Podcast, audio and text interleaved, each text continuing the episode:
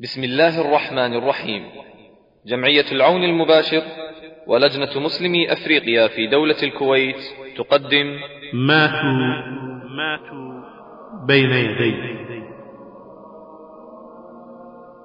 كتب لي الله سبحانه وتعالى أن أشاهد هذه المجاعة التي تحدث حاليا في إفريقيا ضمن سلسلة من المجاعات التي عشتها خلال العشرين سنة الماضية. سبب المجاعة. سبب المجاعة. هو أما عدم نزول الأمطار وموت الأعشاب والحشيش التي تعيش عليها الحيوانات وموت النباتات. وأما أن موسم الأمطار رئيس قرية في أثيوبيا فقد زوجته وبعض أولاده. رئيس قرية في أثيوبيا ماتت ماشيته ولم يبق عنده إلا عجل ضعيف جدا. أطفال قرية. هياكل عظمية تمشي على قدمين. أم في كوخها مع أطفالها وأقاربها. لم يأكلوا. لم يأكلوا. لم يأكلوا منذ ثلاثة أيام أي شيء على الإطلاق. لم يأكلوا منذ ثلاثة أيام أي شيء على الإطلاق.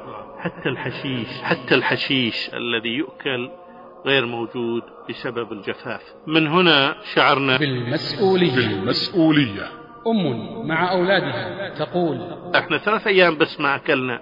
عايزين الفقراء ورانا جيراننا. العشة اللي ورانا روحوا لها وهؤلاء فقراء يحتاجون المساعدة. أما إحنا الحمد لله بخير ونعمة اللي مجرد ثلاثة أيام ما أكلنا. ماتوا بين يدي. عنوان محاضرة لفضيلة الشيخ الدكتور عبد الرحمن السميط. بسم الله الرحمن الرحيم. الحمد لله رب العالمين والصلاة والسلام على أشرف الخلق سيدنا محمد وعلى آله وصحبه وسلم. أخي الفاضل أختي الفاضلة سلام الله عليكم ورحمة الله وبركاته. نتحدث معكم اليوم حول ما يمر بإفريقيا من مجاعة ولسوء حظي أن كتب لي الله سبحانه وتعالى أن أشاهد هذه المجاعة التي تحدث حاليا في إفريقيا ضمن سلسلة من المجاعات التي عشتها خلال العشرين سنة الماضية. وهذه المجاعة أصابت منطقتين في إفريقيا. المنطقة الأولى هي منطقة القرن الإفريقي وأقصد فيها أثيوبيا وأريتريا وجزء من جيبوتي. والمنطقة الثانية في الجنوب الإفريقي حيث موزمبيق وجمهورية ملاوي وزامبيا وزيمبابوي وإلى حد ما في أنغولا. سبب المجاعة هو أما عدم نزول الأمطار وموت الأعشاب والحشيش التي تعيش عليها الحيوانات وموت النباتات. وأما أن موسم الأمطار فشل وأقصد بفشل موسم الأمطار هو أما أنه ينزل بشكل مبكر جدا أو بشكل متأخر أو أن كمية الأمطار تنزل ويقف مدة طويلة فتموت البذور التي بدأت في النمو ثم تنزل الأمطار بعد ذلك فلا تستفيد منها الأرض وعندما تموت الأعشاب والمراعي فإن الحيوانات تتأثر وتموت. وعندما تبدأ الحيوانات في الموت فإن الناس لا يجدون الحليب الذي يشربونه ولا يجدون اللحم الذي يأكلونه لأن الحيوانات غير موجودة.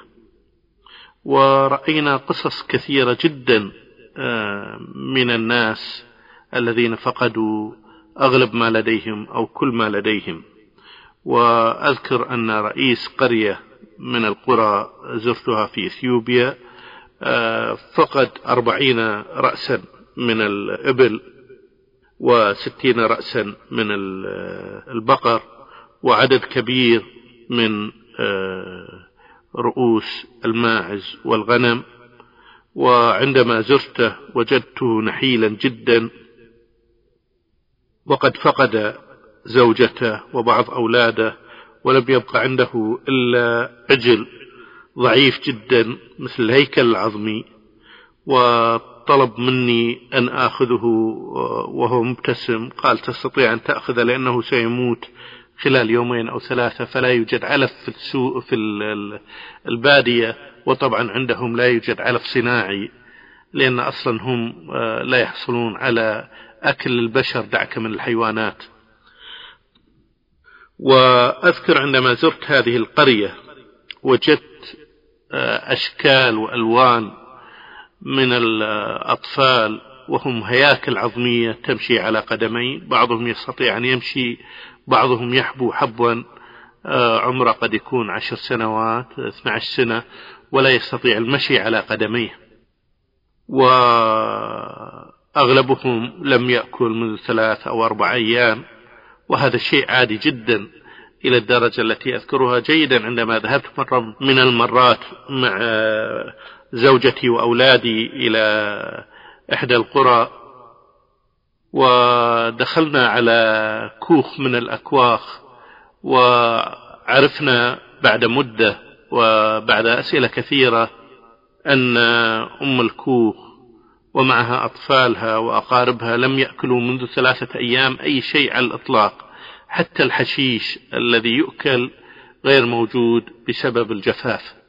من هنا شعرنا بأن هذه العائلة بحاجة إلى المساعدة وذهبت إحدى بناتي إلى السيارة لتجلب آه، كيلو كيس في كيلو من الدقيق أو الطحين لتعطيهم إياهم. وفوجئنا بأن المرأة صدمت واستغربت أن نعطيها الطحين فقالت لماذا هذا؟ فقلنا لها لأنك ما أكلت من ثلاث أيام أنت وأولادك.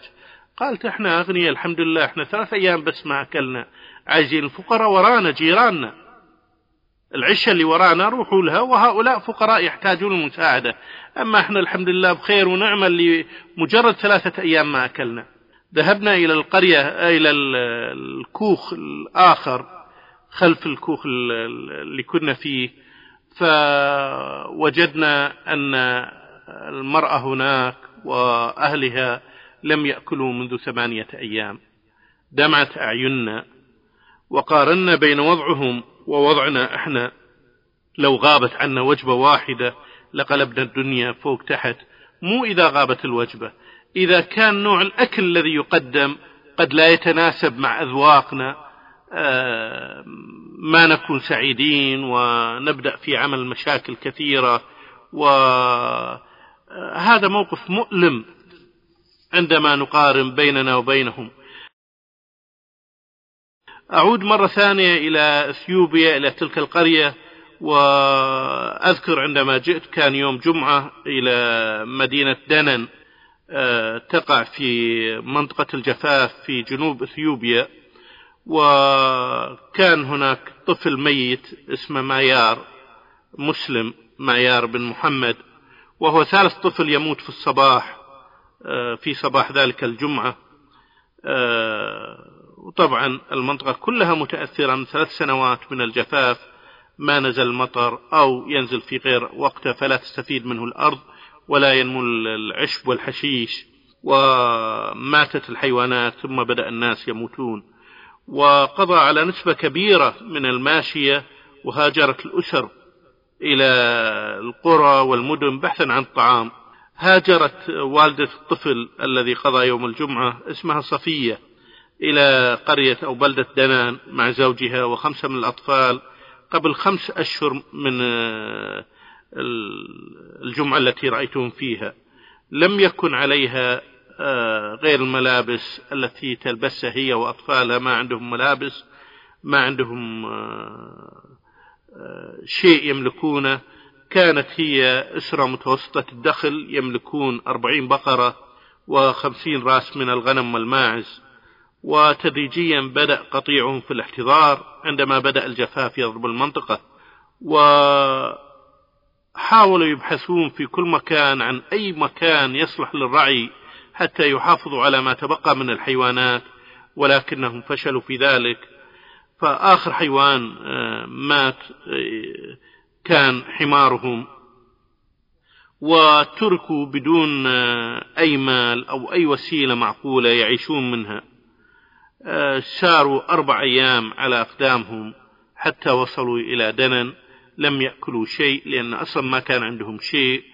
والأعشاب الموجودة في الصحراء بسبب الجفاف كلها أعشاب أما سامة لا يرضى لا الحيوان ولا الإنسان أن يأكلها. وتقول صفية أنهم كانوا جوعى وعندما نفقت كل الحيوانات اضطروا يأتون إلى دنن وكانت فاطمة عمرها 12 سنة الأكبر بنات صفية أول من مات آه، قبل شهرين. وتبعها محمد اللي عمره سنة واحدة منذ أسبوعين فقط. وأصبح الأب مريض وعاش ميار محمد معظم الأسبوعين الأخيرين فاقد الوعي مع ديزنتاريا وحمى. والأيام الأخيرة آه، لم يعد قادرا على تناول حتى محلول الماء والسكر وكانت أمه تغذيه وعندما وصلنا توفي. آه، تقول صفية أنها ذهبت إلى العيادة وأخبروها بالعيادة أن ما عندهم آه، أي أدوية والأدوية الموجودة آه، القليلة هي للبيع وهي لا تملك حتى فلس أحمر. الزوج حمل طفلته طفل عمران ست سنوات. وراهم لي وللآخرين اللي كانوا جايين من الجمعيات الخيرية حتى يشوفون بعيونهم آه، كيف أن هذا الطفل سيموت بعد مدة بسيطة جدا. وأصبح جانب الأيسر مشلول وقاعد يصرخ من الألم. بينما آه، والدها وهو يحملها قاعد يتكلم لنا ويشرح لنا آه، كيف وضعه. فقدت أولادها كلهم ما بقى إلا الطفل نور وهي بنت عمرها تسع سنوات آه، لا تزال معافى. طبعا معافى مو بالمفاهيم تبعنا وإنما معافاة بالنسبة لمفاهيم هم كانت عبارة عن هيكل عظمي آه، لصق عليه جلد وتتحرك بصعوبة. الأمثال هذه العائلة رأينا آلاف مؤلفة من العائلات اللي صارت على أقدامها أيام وليالي تبحث عن لقمة العيش.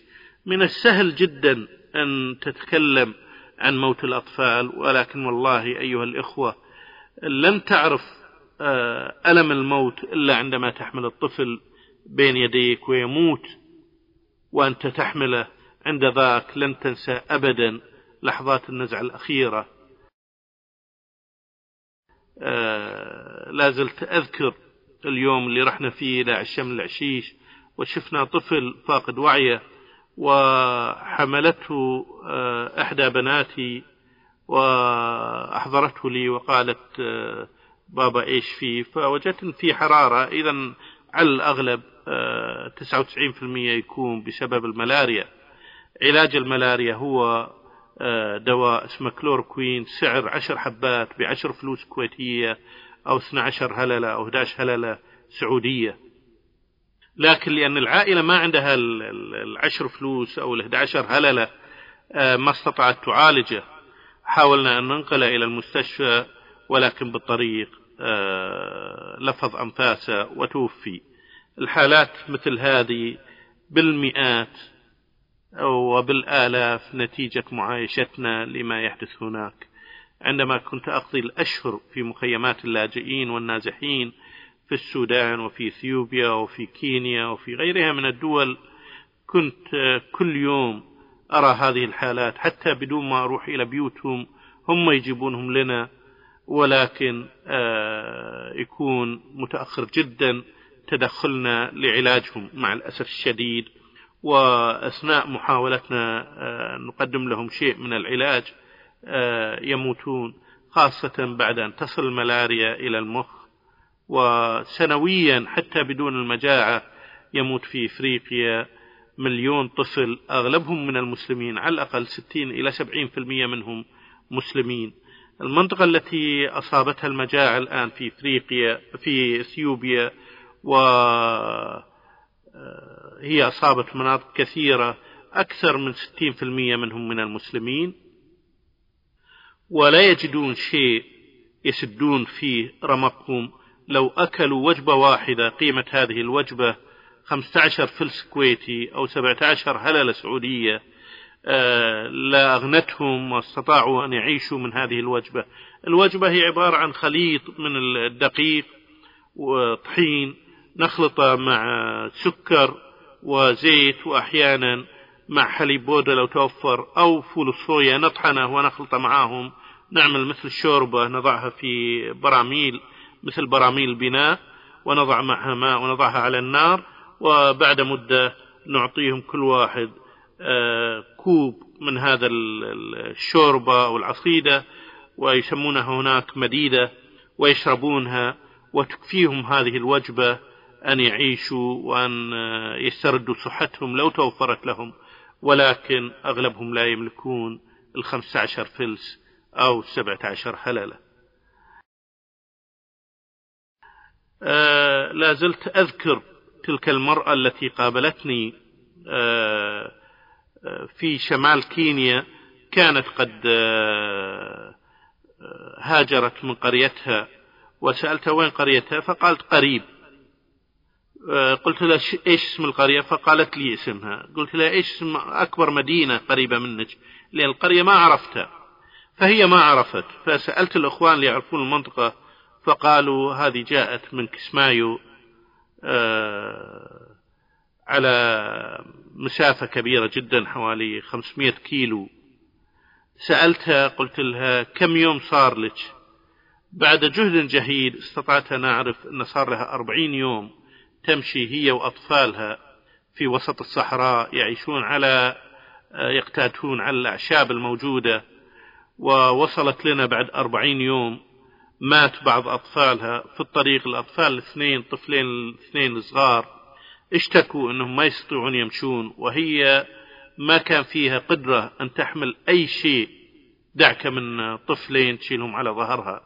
فحاولت معهم ما استطاعت بالأخير تركتهم في وسط الصحراء على أمل أن يأتي أسد ويأكلهم ولا حيوان من الحيوانات الشرسة وكثير المنطقة كان فيها أسود.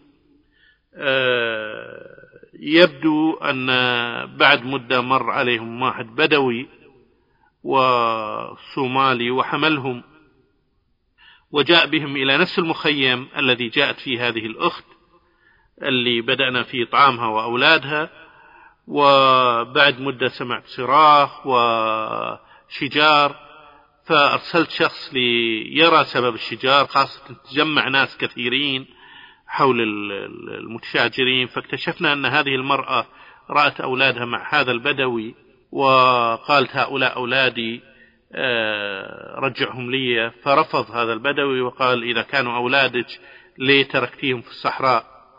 أنا جبتهم فأصبحوا الآن أولادي. وتدخل أهل الخير ما استطاعوا إقناع هذا البدوي آه، فذهبت إليه وأقنعته بأن يتنازل من عن الأولاد مقابل كمية من الطحين أعطيه إياه. وفعلا حدث هذا وعاد الأولاد إلى أمهم. هذه قصة من قصص كثيرة آه، رأيناها. لا زلت آه، أذكر امرأة فقدت زوجها من في المجاعة ورحلت طلبا للغذاء وبالطريق تموت المرأة ويموت الأولاد في الطريق. فلا يصل إلى مركزنا الإغاثي إلا بنت صغيرة مرهقة هيكل عظمي ممزقة الملابس بالحقيقة صعب أن الإنسان يقول أنها كانت تلبس ملابس وجلست تبكي من الجوع ومن الألم ومن فقدان الأهل. كان عمرها حوالي ثمان سنوات وكانت متورمة القدمين أقدامها مليئة بالتقرحات. لبسناها ملابس وأعطيناها وجبة من الشوربة المخففة بالماء لأنها لو أكلت أو شربت الشوربة العادية ربما تصاب بالإسهال لأن معدتها ما متعودة على هذا النوع من الطعام وشوي شوي آه، جلسنا معها مدة عدة أيام لحد ما استطاعت تشرب الشوربة وتبنتها إحدى العائلات في المنطقة أخذتها وتعهدت بتربيتها. والحمد لله أن آه، بقت حية بعد أن مات الأب والأم وجميع الأخوة. وأذكر جيدا أني ذهبت إلى قرية من القرى وسألتهم ماذا تريدون؟ كنت أقصد يعني ما هو نوع الغذاء الذي تطلبونه أكثر شيء؟ وعادة طلباتهم متواضعة جدا. آه، يعني أما يقولون لك طحين ولا يقولون لك ذرة ولا حاجة من هالنوع أرخص الأشياء. ولكن الغريب في هذه القرية أنهم رفضوا حتى الطحين والذرة. قالوا كل ما نريد منكم أن تحفروا لنا قبورا لأننا تعبانين جدا ما نستطيع أن نحفر قبور لمن مات منا. ولذلك نرجوكم رجاء أن آه، تحفروا قبور حتى إذا مات إنسان مجرد ناخذه ونضعه عند القبر ونرمي في القبر ف وندفنه. أغلب الذين يموتون لا نستطيع أن نكفنهم. نكفن الأوائل منهم اللي يموتون بأكياس الدقيق أكياس طحين. أحيانا حتى الكيس من حصله إذا حصلنا جرايد ولا حشيش ولا أعشاب يابسة نضع الميت قبل أن يدفن. وكثير آه، من المناطق التي زرناها كانوا يدفنون موتاهم حيث ماتوا لأنهم تعبانين ما يستطيعون ينقلون الميت إلى المقبرة ولا يستطيعون يحفرون له قبر فيحفرون له حفرة. بقدر شبر أو شبرين ويضعون الميت ويدفنونه. أذكر عندما كنا نسير في هذه القرى مع مرافقين من القرية نفسها فيقول لي ابعد عن أمام القبر دكتور تعال من هنا هذا قبر آه، في الجهة الثانية لا نريدك أن تدوسه. وهكذا. طبعا القبور هذه سيتذكرونها مدة سنة أو سنتين وبعدها ينسون. قرى زرناها لم يكن فيها أي طفل عمره أقل من خمس سنوات. كلهم ماتوا ولم يبق منهم أحد. يوم من الأيام ذهبت إلى قرية من القرى فوجدت أطفال يأكلون أوراق شجر سام آه، أمام شيخ القرية فيقول لي شيخ القرية انظر إلى هؤلاء الأطفال سيموتون بعد قليل. قلت له لماذا؟ قال لأن الشجر الذي يأكلونه هو سام و بالتأكيد سيموتون. قلت لا أذهب لهم وقل لهم لا يأكلوه. قال لماذا؟ لأن إذا قلت لهم سيستمرون في الأكل لأن الجوع قاتل. هم لا, لا يتحملون ألم الجوع. فدعهم يأكلون ويموتون. وكثير من أهل القرية ربما يسيرون في نفس الطريق. قال كل يوم ناس عندنا يأكلون من هذه الأشجار ويموتون. ولا نستطيع أن نمنعهم بسبب الجوع. قابلت شيخا يسير على قدميه مع عائلته ستة أيام آه، لم يأكل فيها إلا الحشيش الموجود في البر واستغربت أنه كان يحمل لوح القرآن اللوح الذي يعلم فيه القرآن للآخرين ويصر على أن رغم تعبه وجهده و آه، عدد من أفراد عائلته إلا أنه رفض أن يتنازل ويترك لوح القرآن. أذكر عطيته آه، أربع آه، أرغفة من الخبز فتناولها مثل المجنون هو وأولاده وما أظنها جلست عندهم أكثر من دقيقة واحدة قبل أن يلتهموها. لما سألتهم قالوا صار لنا ستة أيام ما أكلنا إلا الحشيش. رأيت في أماكن كثيرة يحفرون بيوت النمل البحث عن أي حبوب آه، خبأها النمل لهم آه، حتى يأكلونها في فترة الشتاء حيث لا يستطيع النمل أن يخرج. آه، كان إذا في قرى كثيرة رأينا إذا مات إنسان طفل أو كبير ركضوا الناس وسرقوا ملابسه لأن هذا ميت ما يحتاج الملابس بينما هم بحاجة إلى هذه الملابس.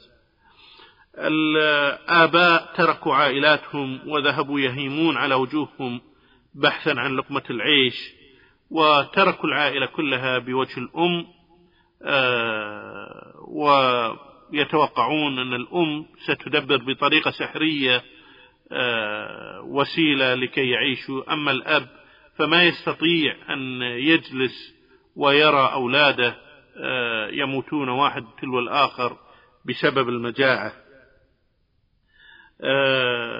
في مجاعة من المجاعات رأيت امرأة آه، كانت تصرفاتها غير طبيعية فأعطيتها كيس من القماش فيه حوالي كيلوين من الدقيق فأدخلت أظافرها في كيس القماش ومزقته وبدأت تلتهم طحين التهاما.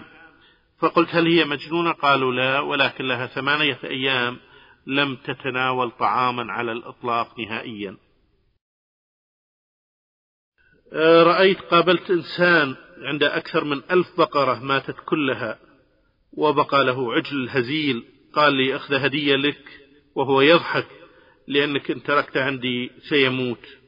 في إحدى المناطق ودينا سيارات تنقل الماء آه، لأن في جفاف شديد جدا وكان الناس يكادون يموتون من العطش. وعندما وصلت السيارات وكان الماء يتناثر بعض الشيء من السيارة هجمت آه، مجموعات من القرود تريد أن تشرب الماء والبشر آه، هجموا لأن كل واحد منهم يريد أن يشرب وحدثت معركة بين القرود والبشر على سيارة الماء وفقط قتلى وجرحى من الطرفين مع الأسف الشديد بسبب العطش. أكرر أن الوجبة الواحدة تساوي 15 فلس. أين, أين هذا من الوجبات التي نأكلها نحن في بلادنا؟ الله سبحانه وتعالى سيحاسبك أيها الأخ أيتها الأخت على ما نبذره ونضيعه من وجبات ومن مبالغ كبيرة على الأكل. النعمة التي نعيش فيها تحتاج إلى شكر والشكر لا يكون بالكلام وإنما بالعمل. يقول نائب الأمين العام للأمم المتحدة للشؤون الإنسانية والإغاثة واحد ياباني اسمه أوشيما يقول أن هناك ثلاث احتمالات محتمل تحصل في إثيوبيا وأسوأ هذه الاحتمالات أن عدد المنكوبين سيكون في حدود 14 مليون نسمة وسيكونون بحاجة إلى مليونين واحد بالعشرة مليون طن متري من الأغذية. وهذا فعلا اللي يحدث الآن. الحاجة أكثر بكثير مما يتصور الإنسان. آه، مستوصفات كثيرة رأيناها ما فيها حتى حبة أسبرين. عائلات بلا ملابس تمزقت ملابسهم. 19 آه، شخص يعيشون في عشة صغيرة. آه، يمكن ما يستطيع إنسان كامل النمو أن يمدد رجليه وراسه داخل العشة. آه، رأينا ناس صار لهم سبع سنوات ما ذاقوا اللحم. آه، ربما يسألني إنسان يقول لي هل آه، أنتم تفرقون بين المسلم وغير المسلم؟ أقول له انطلاقا من تعاليم نبينا صلى الله عليه وسلم أننا يجب أن نحترم إنسانية الإنسان وأن نساعد المحتاج بغض النظر عن خلفيته بل إن امرأة آه، دخلت الجنة امرأة زانية دخلت الجنة لأنها نزلت إلى بئر وشربت ماء ثم خرجت فرأت كلبا يلهث من العطش فقالت إن الذي أصاب هذا الكلب قد أصابني من قبل فنزلت وما كان عندها ماعون تحمل به الماء فحملت الماء بخفها فسقت به الكلب ف آه، عملها هذا مع الكلب آه، غفر الله سبحانه وتعالى لها وأدخلها الجنة. فإذا كان الكلب بهذه الصورة فما بالك ببشر يختلف من عني وعنك آه، من ناحية العقيدة. في بعض المناطق الآن الماء صار نادر جدا حتى الاستعمال البشري كما ذكرت في قبل قليل عندما تشاجرت القرود والناس على آه، سيارة الماء. آه، إحنا مستوصفاتنا مدارسنا آبارنا إغاثتنا عمرنا ما سألنا إنسان آه، ما هو دينك قبل أن نعطيه الطعام. لكن هل الآخرين يعملون نفس الشيء؟ ما في شك أن هناك ناس من النصارى والمسيحيين الواحد لا يملك إلا أن يحترمهم لأنهم يعملون هذا العمل. لكن يجب أن نذكر الحقيقة وهو أن هناك منهم من يرفض مساعدة الإنسان ويتسلى برؤية الإنسان المسلم وهو يموت لأنه لم يبع دينه. وأنا أذكر في إثيوبيا الإيفانجيليكان تشيرش من أمريكا آه، جاءها إمام المسجد وهم يعرفون أنه إمام المسجد ومنطقة منكوبة وكان عبارة عن هيكل عظمي. قالوا له غير دينك وإحنا مستعدين أن نعطيك الطعام. رفض. قالوا له إحنا نعرف أنك ستكذب. ولكن قول الكلام امامنا وروح اعمل اللي أنت عايزه بس عايزين الناس يسمعون أنك غيرت دينك. فرفض الرجل. قالوا له اذا اعلم أن هذا الطعام ما جاء إلا من عيسى المسيح وأذهب إلى مسجدك وأطلب من محمد صلى الله عليه وسلم أن آه، يعطيك طعاما. ذهبنا وزرنا هذه القرية بعد مدة ودخلنا آه، سألنا عن الإمام ما وجدنا ذهبنا إلى بيته ودفعنا الباب البسيط ووجدنا هيكله العظمي في وسط البيت وهيكل زوجته وأولاده كلهم ماتوا منذ عدة أشهر.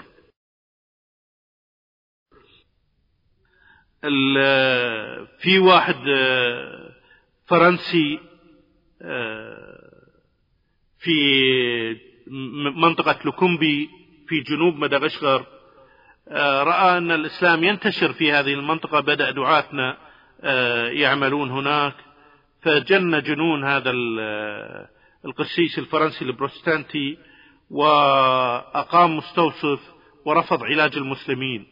ذهبت إليه وقلت له لماذا ترفض علاج المسلمين؟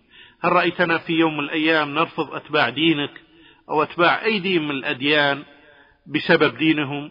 هذا عمل إنساني ونحن ربنا يأمرنا بأن إحنا نهتم بالناس الآخرين الناس اللي من غير ديننا. ولهذا السبب آه، هذا طبعا ما قلته. كثير من هؤلاء يسلمون بدون أي ضغط من عندنا وبدون أي دعوة لمجرد رؤيتهم أننا نعاملهم معاملة طيبة ونحسن إليهم ونبتسم في وجههم. رفض هذا القسيس الفرنسي البروتستانتي رفض علاج المسلمين ورفض أن يستمع إلى آه، ندائنا آه، في وسط قبائل الأقزام في جمهورية أفريقيا الوسطى. آه، بدأنا ننشر الإسلام. فضل الله سبحانه وتعالى أسلمت عدة قرى وأرسلنا قادتهم للحج. وكان هذا سبب في ازدياد نشر الإسلام في هذه المناطق. جاءت واحدة فرنسية وقامت مستوصف وكان شرطها الوحيد لعلاج الناس أن اترك الإسلام أعالجك إذا أنت مسلم أنا ما أعالجك. في مخيم اللاجئين في كينيا في الطريق بين مدينة مويالي ومرسبت في الشمال قرب الحدود من إثيوبيا.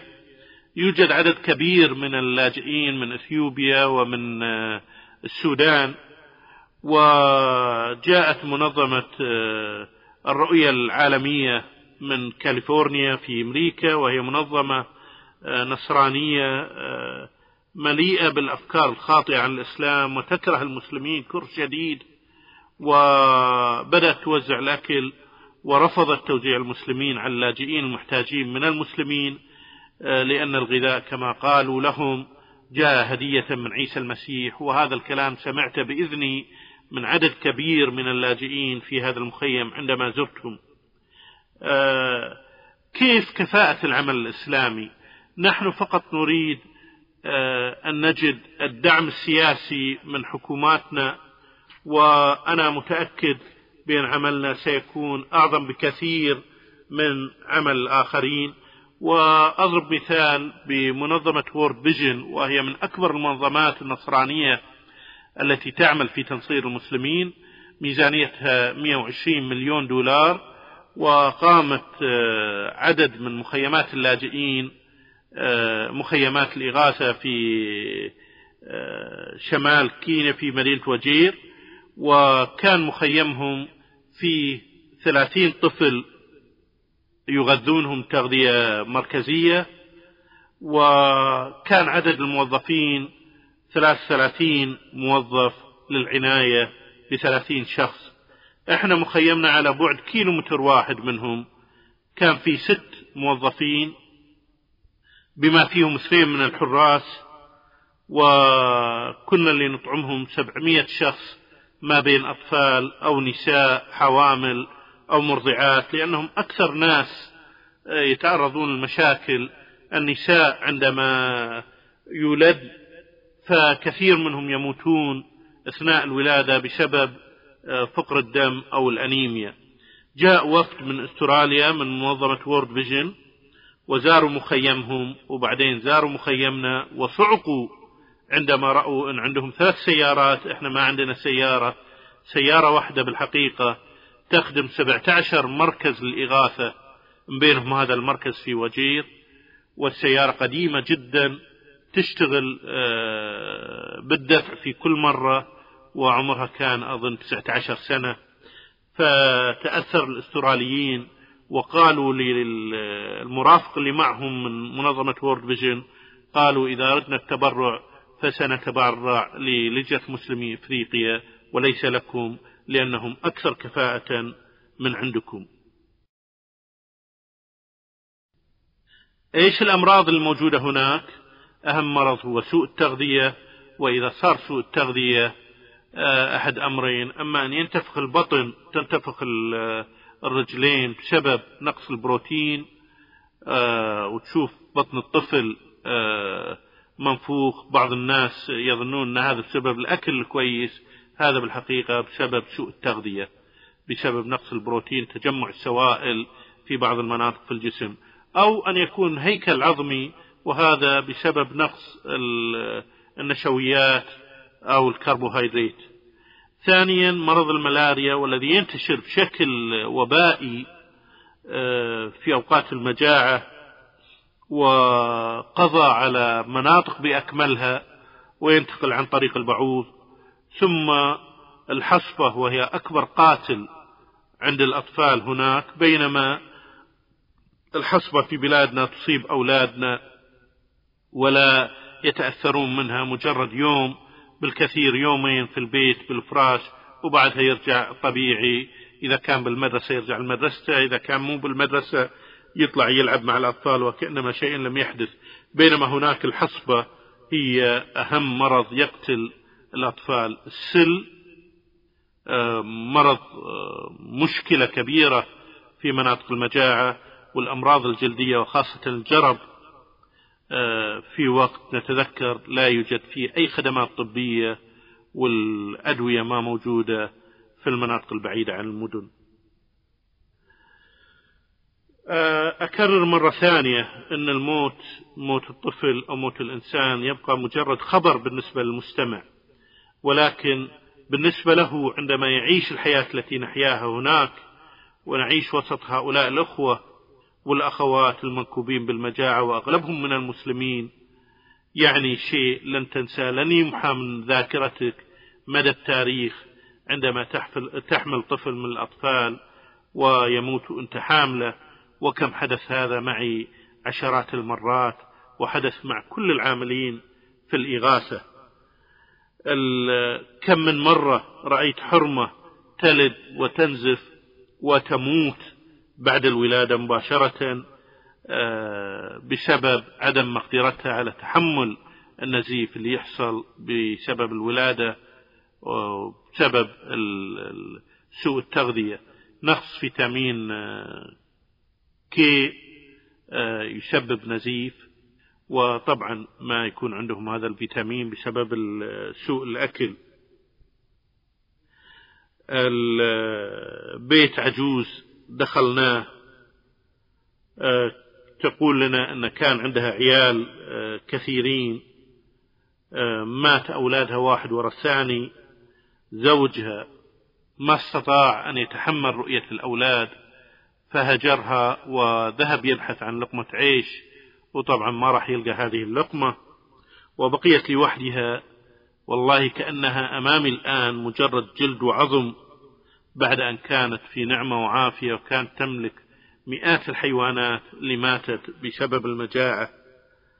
بيوت المنكوبين كلها كانت من كرتون لا تحميل من مطر ولا من حرب وأينما آه، تذهب ترى الهياكل العظمية للحيوانات أو الحيوانات الميتة ملقاة على يمين وشمال الشارع آه، في كل القرى والمدن التي زرناها.